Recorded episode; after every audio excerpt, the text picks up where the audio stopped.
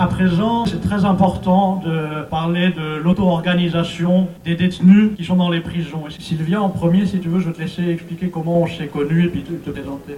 Bonsoir à tous et à toutes. J'ai contacté Pierre il n'y a pas si longtemps. On va commencer par le début. En 2016, il y a un accident de la route d'un car cellulaire qui transportait des prisonniers de Lannemezan qui devaient être transférés à Rennes. Il y a un carambolage sur l'autoroute qui euh, amène à bloquer toute l'autoroute, euh, des hélicoptères, euh, une dizaine de cars de pompiers. Et dans la presse, on entend dire qu'il n'y a aucun blessé au niveau des prisonniers. Deux ans après, je suis contactée par un prisonnier qui m'explique que euh, dans le car, c'était des Roumains qui étaient euh, à l'intérieur, qu'ils avaient été placés au quartier des arrivants. Un prisonnier qui était oxy, donc euh, qui travaillait euh, pour l'administration pénitentiaire pour 200 euros de surcroît, apporte le manger. Et là, il y a ce prisonnier roumain avec une minerve qui dit faut contacter un avocat. J'étais dans ce car, on m'empêche de parler et il a été expulsé. Voilà. Je fais les parloirs depuis l'âge de 7 ans.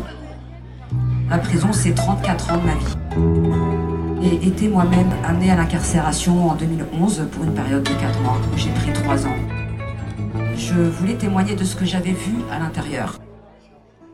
Des femmes des pays de l'Est qui arrivaient euh, enceintes à la MAF de Fleury-Mérogis en 2011, on les amenait euh, cérébralement à l'avortement. Je vais vous expliquer pourquoi. Parce qu'en Orcerie, à la maison d'arrêt de, femmes de Fleury-Mérogis, il n'y a que 15 places. Il faut savoir que si ces femmes accouchent en France, ils sont dans la possibilité d'avoir la nationalité française. Ça les dérange. Ensuite, euh, j'ai rencontré une femme en cours de promenade euh, qui pleurait, qui était yougoslave. Je suis partie la voir, je lui ai demandé ce qu'elle avait. Et elle m'a expliqué qu'on lui avait décelé un cancer de l'utérus et qu'on allait, qu'elle allait être expulsée dans un an. Voilà. Je pense à une, amie aussi, Gourdana Amidovic, qui était connue dans son dossier médical pour avoir des problèmes de cœur. L'après-midi, elle nous dit qu'elle a des problèmes à la, la poitrine et euh, au bras gauche. J'ai pas fait médecine, mais je sais très bien que c'est une alerte. euh, on prévient la- l'administration pénitentiaire et un gradé me dit, euh, vous savez, elle fait une crise d'angoisse. de toute façon, s'il lui arrive quoi que ce soit, on en prend l'entière responsabilité. Elle est dia- diagnostiquée au téléphone par un médecin qui confirme la crise d'angoisse. Elle est décédée à 3 du matin dans la cellule de sa cousine qui toute sa vie devra vivre avec ça. Et toute ma vie, je devrais vivre avec cette femme que j'ai côtoyée en cours de promenade avec qui j'ai ri, j'ai pleuré, qui avait sept enfants, faut le dire, hein, qui était là, qui était incarcérée pour un cambriolage. Elle aurait pris six mois, elle serait sortie. Je pense que l'administration pénitentiaire l'a tuée.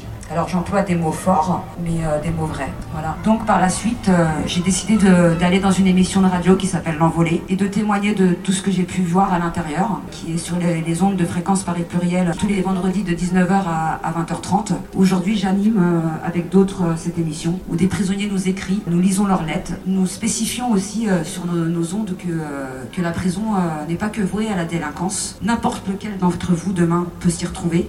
La preuve, ça a encore été euh, euh, spécifié dans un journal du Canard enchaîné euh, la semaine dernière. Un jeune qui n'a pas payé ses amendes s'est retrouvé en prison pour trois mois. Il s'est pendu, il a perdu la vie pour des amendes. Un jeune de 18 ans qui était SDF, qui a- avait faim, donc qui a volé un paquet de pâtes et un paquet de riz et qu'on a incarcéré trois mois. Au lieu de se dire mais pourquoi cet enfant est devenu SDF Qu'est-ce qu'il a eu dans sa vie auparavant? Quelle douleur a pu supporter cet enfant? Non, on le punit une deuxième fois d'être pauvre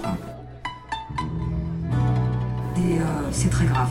Et donc on a créé avec Lydia le, syndicat PRP pour la protection du respect et des prisonniers et je donne la parole à Lydia pour qu'elle vous en parle.